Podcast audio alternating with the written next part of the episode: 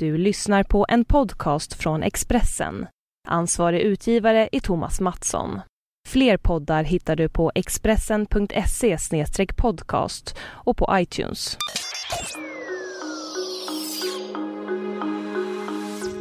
När Bandidos-ledaren Mikael Ljunggrens motorcykel vinglade av E4 och kraschade ner i dikeskanten i höjd med Markaryd trodde den bakomvarande bilisten att det var en olycka. Men det var det inte. Istället var det starten på de blodiga striderna mellan Hells Angels och fienden Bandidos MC i mitten av 90-talet. Det här är Expressen Dokument i reportageserien Dagar som skakade Sverige. Kriget mellan Hells Angels och Bandidos.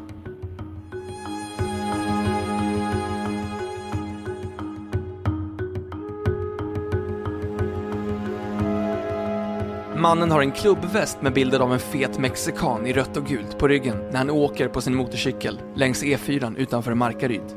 Det ska bli hans sista färd. Skotten träffar i ryggen och inte ens den skottsäkra västen hjälper. Det är den 17 juli 1995 och Mikael Ljunggren, 33 år, den svenske Bandidos-ledaren, är död. Mordet är en av flera händelser som kan räknas som startpunkt för det som kommit att kallas det stora nordiska mc-kriget. Dödssiffran anges ofta till 12, 10 män och två kvinnor. Mordet på Bandidos-ledaren följdes av en begravning i Gustav Adolfs kyrka i Helsingborg.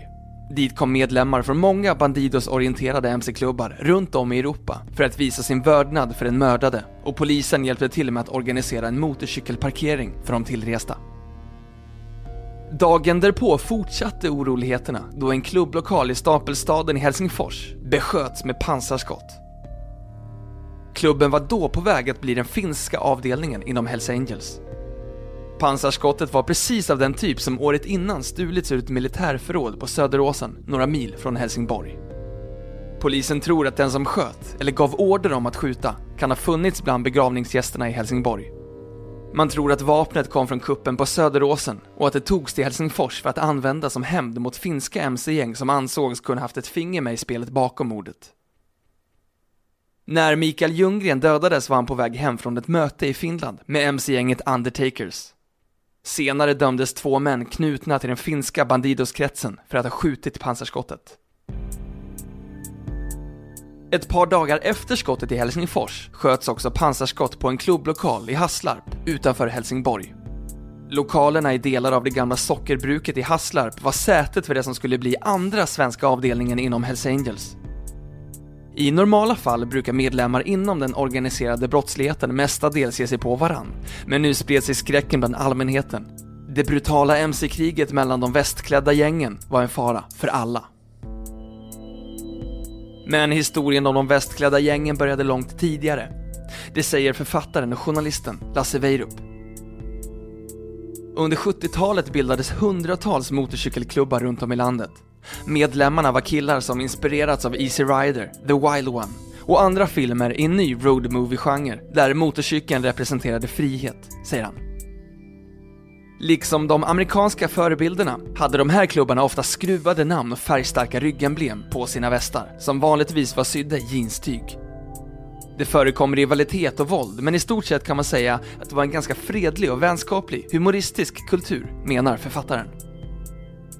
I mitten av 80-talet hände något. Då dök en ny sorts klubbar upp, företrädesvis i Helsingborg och Malmö. De hade bländats av Hells Angels MC, som vid det här laget etablerat sig i Danmark. Världsorganisationen Hells Angels var synonymt med makt och intolerans, vilket den visat genom att döda ett stort antal konkurrenter. För att vinna Hells Angels gillande började de skånska klubbarna beväpna sig och kuva andra genom hot och våld, säger han. Målet var att rensa Sverige från MC-klubbar som bar Hells Angels rödvita västfärger. Det skedde mängder av attacker och i början av 90-talet belönades de skånska klubbarna med medlemskap. Västarna, som numera är tillverkade i skinn, hade blivit symbolbärare för maktfullkomlighet och hänsynslöshet. Svenska Hells Angels hade ställt in sig på att styra enväldigt när en oväntad utmanare dök upp. En klick utstötta före detta HA-sympatisörer i Helsingborg hade sökt sig till dödsfienden Bandidos MC och bestämt sig för att ta organisationen till Sverige. Den första klubben bildades i San Leon, Texas på vårkanten 1966. Bakom bildandet stod den avmönstrade soldaten Donald Eugene Chambers. Medan Hells Angels grundare ärorikt hade slagits mot nazister och fascister under andra världskriget hade Don Chambers deltagit i USAs hårt kritiserade krig i Vietnam. När Chambers kom hem kände han sig föraktad av samhället och svarade med att vända det ryggen, skriver författaren Lasse Weirup och Matti Larsson i boken Svensk maffia. Don Chambers kopierade, enligt uppgifter i boken, en stor del av HAs koncept. Däribland befälsordningen med president och vicepresident. Och för att ge klubben en egen prägel tog han fasta på den egna statens mexikanska tradition. Exempelvis som befälstitlar som översattes till spanska. Don Chambers utsåg också sig själv till El Presidente, ledare. Namnet på klubben, Bandidos, samt det beryktade klubbemblemet, The Fat Mexican, ska han också ha hämtat från ett reklaminslag i TV, där en påhittad figur, som kallades The Frito Bandido, startade bråk för att få tillgång till det han tyckte mest om av allt på jorden, nämligen tacochips. Don Chambers och hans klubbkompisar lät rita om figuren. Sen fäste de märket på ryggen på sina västar. Vid märket sydde de även dit beteckningen 1%, precis som förebilderna. Sen det var klart var man redo att ge sig ut på vägarna i jakt på nya klubbar att annektera. Bandidos expansion gick snabbt och redan efter några år hade flera lokala mc-gäng längs Texas atlantkust övergått till att bära Bandidos rödgula färger. Men när organisationen 1994, för 20 år sedan, kom till Sverige var den ett helt nytt fenomen. Enligt HAs inre logik var ett krig nödvändigt och i början av 1993 startade det som skulle bli en fyra år lång konflikt, säger Lasse Weirup. Hells Angels var då redan etablerade och det rapporterades flitigt om dem i TV, radio och tidningar. Samtidigt hade den rivaliserande MC-klubben med det Tex-Mex-doftande namnet aldrig förekommit i artiklar i svensk press. Inte ens medlemmarna i den första svenska Bandidos-avdelningen hade egentligen hunnit läsa på om organisationens historia, framgår det i boken Svensk maffia. Frågan är, vad krigade klubbarna om? Makten, svarar Lasse Weirup. Hells Angels anser sig vara bättre och ha ett större existensberättigande än andra MC-klubbar. Den som inte accepterar det blir automatiskt en fiende. Det märkliga är att medlemmarna, som i många fall är av familj och barn, är beredda att gå i döden för gruppen. Avhoppare jämför organisationen med en sekt som hittar en formel för framgångsrik hjärntvätt, säger han. Mordet på Bandidos-ledaren och pansarskotten gjorde att polisen, som brukar vara försiktiga med krigsliknelser, på en presskonferens den 31 juli 1995 offentligt använde ordet krig om maktstriderna mellan mc-gängen. Vissa menar att det nordiska mc-kriget startade den 26 januari 1994. Den dagen skadades en Bandidos-anhängare när någon sköt mot mc-gänget Morbids klubblokal utanför Helsingborg. Morbids blev senare den första Bandidos-avdelningen i Sverige och Mikael Ljunggren dess president. Andra pekar på den 13 februari 1994 som startpunkt. Då mördades en Hells Angels-anhängare på Rooftop Club i Helsingborg. En död, tre skottskadade och tre med skärskador blev facit av en våldsam uppgörelse på klubben med flera gäng inblandade. Några dagar senare stals flera pansarskott, handeldvapen, ammunition och handgranater ur ett militärt förråd på Söderåsen. Arsenalen kom senare att spela roll i flera andra våldsdåd. Men Lasse Weirup menar att förberedelserna startade redan sommaren 1993. Då har Bandidos och Hells Angels ett möte på internationell nivå i Paris, där man säger att Bandidos ska få etablera sig i Skandinavien, men att det sen får räcka. När så den lilla klubben Morbids i Helsingborg, som velat närma sig HA, istället går till Bandidos, blir det automatiskt en infekterad sak. Våldet fortsatte under kommande år. I oktober 1996 mördades två personer av en Bandidos-anhängare under en vikingafest när ett pansarskott sköts rakt in i Hells Angels klubblokal i Köpenhamn. Ett av offren fanns i den kriminella gängmiljön, men det andra var en grannkvinna som bara tillfälligt befann sig i lokalen. Pansarskottet som sköts i Helsingfors 1995 gav en ny nordisk dimension till det som tidigare i Sverige mest sett som en maktstrid och ur riksperspektiv sett som begränsat i Skåne. Under flera år hade det förekommit skjutningar och misshandel i länet när Malmöbaserade Dirty Dragons markerade att man ville vara ensam herre på täppan bland alla mc-gäng. Det uttalade syftet var att bli den första Hells Angels-klubben i Sverige. Två andra klubbar i Malmö, Belkers och Sinners, hade betydande roller i de inledande konflikterna. Motsvarande kamp om att ingå i Hells Angels-familjen hade också förts i Helsingborg. Samma mönster fanns i Finland, Norge och Danmark. I Finland dödades en klubbpresident i juni 1994 av en anhängare till Hells Angels. I efterhand har det mordet fogats in i listan över dödsoffer i det nordiska mc-kriget, även om det inte blev särskilt uppmärksammat i övriga Norden när det skedde. I Norge och Danmark nådde våldsdåden en annan dimension i folks medvetande, när människor utanför mc-kretsen dödades under gängens uppgörelser. Om det finns oenighet om hur och när det stora nordiska mc-kriget började, så råder det större enighet om när det slutade. Den 25 september 1997 höll Hells Angels och Bandidos en gemensam presskonferens i dansk TV. Jan Tindan från Bandidos och Bent Blondie Svane Nielsen från Hells Angels skakade hand och förklarade att de nått en överenskommelse. Nu skulle striderna vara över. Fredsavtalet anses ha blivit en följd av att gängen kände sig pressade från flera håll. Internt för att det kostade gängen för mycket att vara jagade av varann och utifrån genom ett tryck från myndigheter och en upprörd allmänhet. Bara några månader innan att Bandidos och Hells Angels rökt fredspipa i dansk TV skakades Norge av ett rent terrorattentat som en del i mc-kriget. En bilbomb kördes den 4 juni 1997 in i porten till Bandidos klubblokaler på Konnerudsgatan i Drammen.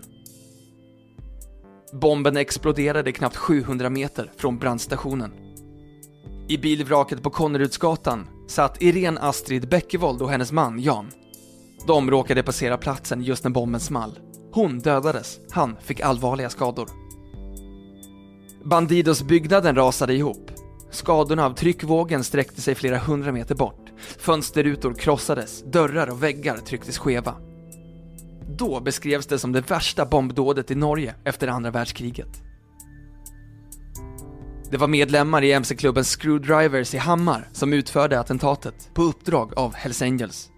Screwdrivers blev efteråt antagen som en ny Hells Angels-klubb. I en rapport av forskaren Lina Svedin på Försvarshögskolan ges bomben i Drammen liksom pansarskottet i Köpenhamn särskild betydelse för hur staten och beslutsfattare agerade i de olika länderna. I både Norge och Danmark blev då den nationella trauman, medan de mindre sporadiska attackerna inte blev sådana angelägenheter i vare sig Sverige eller Finland. Lina Svedin menar att den sortens krypande kriser, som det handlade om i Sverige, kan göra att de nationella ledarna är ovilliga att ta ansvar för att hantera situationen. I rapporten skriver Svedin i fallet MC-krig i Sverige och Norden 1994 till 1997 har nationella ledare länge spelat en marginell roll. Den problemformulering som verkar ha varit förhärskande under krisens tidiga skede, att detta var ett lag och ordningsproblem som polisen bör hantera, innebar bland annat att man inte såg Hells Angels etablering i Skåne. Inte förrän man började märka av samarbetet mellan MC-klubbarnas avdelningar i Norden och Hells Angels etablerande i Stockholm började centrala beslutsfattare agera i frågan. Nationella ledare som justitieministern och regeringen har inte egentligen haft en aktiv roll i krishanteringen förrän under 1997. För Sveriges del kan krissituationen närmast beskrivas som en kvasikris. Hells Angels grundade en avdelning i Stockholm den 27 februari 1997. Men innan gänget fick en sån status hade medlemmarna gått igenom olika prövostadier i enighet med Hells Angels interna regler. Grunden till det som blev Hells Angels i Stockholm var personer som kommer ur en av AIKs supportergrupper, gruppen Black Army. Johan Seguy, som varit ordförande i Black Army, blev talesman för Hells Angels i Stockholm på samma sätt som Thomas Möller hade blivit det för HAs starka Skåneavdelning. För polisen i Skåne markerade klubben något nytt i den kriminella gängkulturen. Hells Angels hade lagt sig vinn om att ses som hederliga, vita svenska män som tyckte om motorcyklar och möjligen också träffas för att dricka öl. Bandidos hade inte något emot att skildras som ett gäng mer oregerliga busar med fängelseerfarenheter. Nationalitet spelade ingen roll, det gällde bara att vara tuff. Stockholmsklubben tog in färgade och det gillade man inte riktigt i Skåne, där flera av medlemmarna hade visat intresse för nynazistiska strömningar, säger en av polisens gängexperter. Thomas Möller var själv samlare av minnen från andra världskriget. Bland föremålen han hade fanns akvareller som Möller hävdar är målade av Adolf Hitler. Men när Kronofogden tagit dem i beslag bedömdes de som närmast värdelösa. I Danmark blev pansarskottet i Köpenhamn 1996 en väckarklocka för allmänheten. Några dagar tidigare exploderade en bomb i Malmö vid den byggnad som var tänkt för Hells Angels att så småningom flytta in i. Ingen skadades allvarligt, men byggnaden revs senare med hänvisning till att bomben orsakat allvarliga skador i grundstrukturen i huset. Malmös politiker var upprörda av vad som hände mitt i stan, men bomben blev knappast en nationell fråga. Kring mordet på Mikael Ljunggren odlas olika historiebeskrivningar, på samma sätt som det byggs upp olika berättelser om när och varför det hela började. I kretsen runt Hells Angels så sprider man gärna bilden av att Mikael Ljunggren var illa omtyckt bland en del av sina egna och att mördaren kan ha funnits i den kretsen. En del i den mytbildningen omfattar mystiken kring en dansk Bandidos-kille som tidigare hoppat av från Hells Angels. Han hade följt Mikael Ljunggren på resan från Helsingfors, men en bit före mordplatsen fått motorproblem, varefter Ljunggren fortsatte ensam. I juli 1995 var mobiltelefonnätet inte så utbyggt i Sverige, men polisen begärde ut besked från mobilföretagen om hur några Hells Angels-medlemmars telefoner använts och rört sig längs Ljunggrens färdväg. Bilden var entydig. Hells Angels hade kontrollerat hans resa från det ögonblick han steg i land i Stockholm efter Helsingfors-turen. Polisen tror därför att det var Hells Angels som mördade en rival och teorin är att det skedde på uppdrag av Hells Angels i Danmark som tröttnat på att Ljunggrens klubb i Helsingborg inte underordnade sig och att svenska Hells Angels inte förmådde visa att de hade makten över alla MC-gäng i Sverige. Det fanns också olika teorier om hur mordet skedde. En del tror att det fanns en krypskytt gömd bredvid vägen. Den tankegången stöds av vittnen. Ett danskt par som plötsligt såg en motorcyklist köra av vägen. En annan teori är att någon körde ifatt Mikael Ljunggren och sköt honom bakifrån på nära håll. Den bilden stöds av polisens tekniska utredning av hur och var kulorna träffade. Mordet är fortfarande olöst och betraktas som ett kallt fall. Då och då har polisen tagit upp det igen, men det är svårt. Att prata med polisen är förenat med livsfara för den som är medlem i ett MC-gäng. Men hur lyckades Hells Angels bli en maktfaktor i Skåne? En av de allra första PM som skrivs i Sverige om Hells Angels författas lite yrvaket av narkotikapoliserna i Malmö. Deras chef skriver i juni 1987 om tips som kommit in om två motorcykelklubbar i Malmö som är citat “engagerade i narkotikahantering och andra kriminella aktiviteter”. Slutcitat. Belkers är den ena klubben som nämns och det talas om hur klubbarna fixat brass genom att smuggla i motorbåt. Två veckor senare kom ett konkret tips till spaningsroten. En ung man hade gått in på Systembolaget för att beställa 6000 starköl till MC-gänget Dirty Dragons lokal. Internt konstaterade polisen att det som hänt, citat, kan tyda på att mer eller mindre rumsrena motorcykelgäng kan tänkas planera någon konferens eller seminarium inom polisdistriktet inom kort. Slutcitat. I februari 1988 slog polisen för första gången till mot Dirty Dragons klubblokal i Djurslöv, en mil utanför Malmö. När Dirty Dragons senare blev avdelning inom Hells Angels kallade de sin lokal för Angels Place. Vid tillslaget hittade polisen flera vapen. Ingen kunde dömas för olaga vapeninnehav. Thomas Möller hade vid den tidpunkten dessutom egen vapenlicens. När han blev av med den var det bara hans dåvarande fru som hade licens för vapen som förvarades i bostaden. Men Skånepolisens bekymmer med mc-gäng blev ingen nationell fråga förrän långt senare. En av de Malmöpoliser som haft uppdraget att lära sig allt om Hells Angels tror att reaktionen, eller bristen på reaktioner, kring en enskild händelse 1989 kunde förändrat mycket.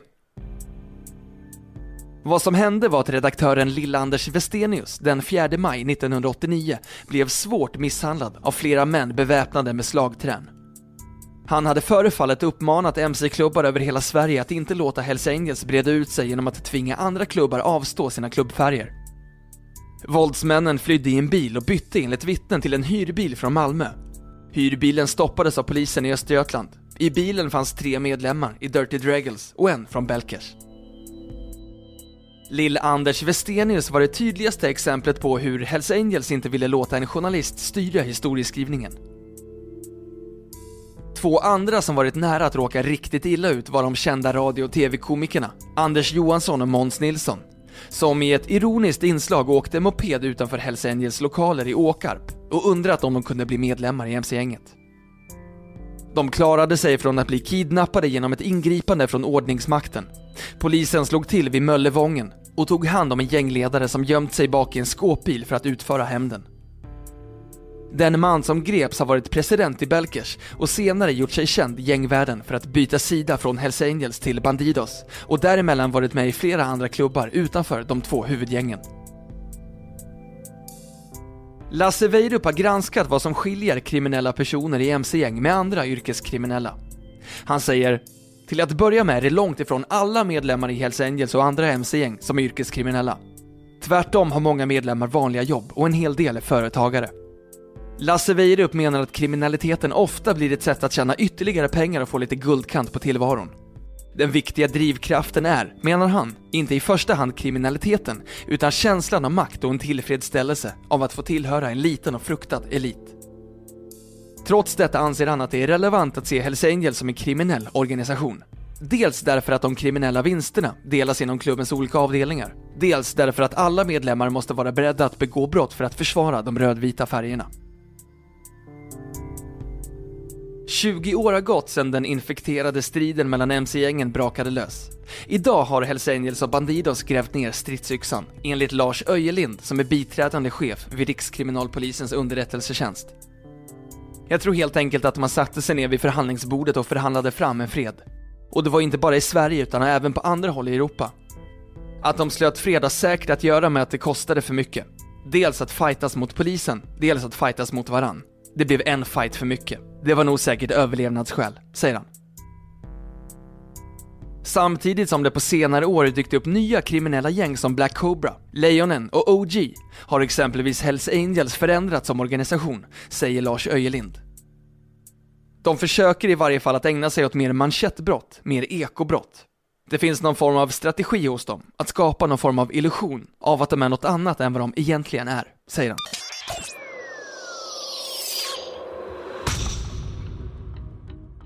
Du har lyssnat på en podcast från Expressen.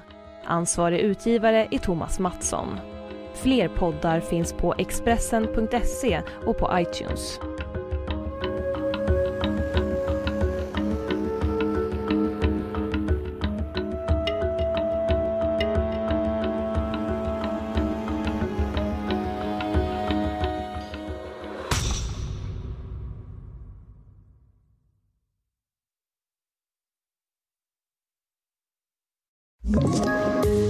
Poddtips från Podplay. I fallen jag aldrig glömmer djupdyker Hasse Aro i arbetet bakom några av Sveriges mest uppseendeväckande brottsutredningar.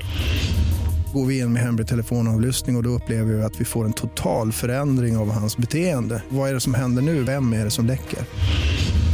Och så säger han att jag är kriminell, jag har varit kriminell i hela mitt liv men att mörda ett barn, där går min gräns. Nya säsongen av Fallen jag aldrig glömmer på Podplay.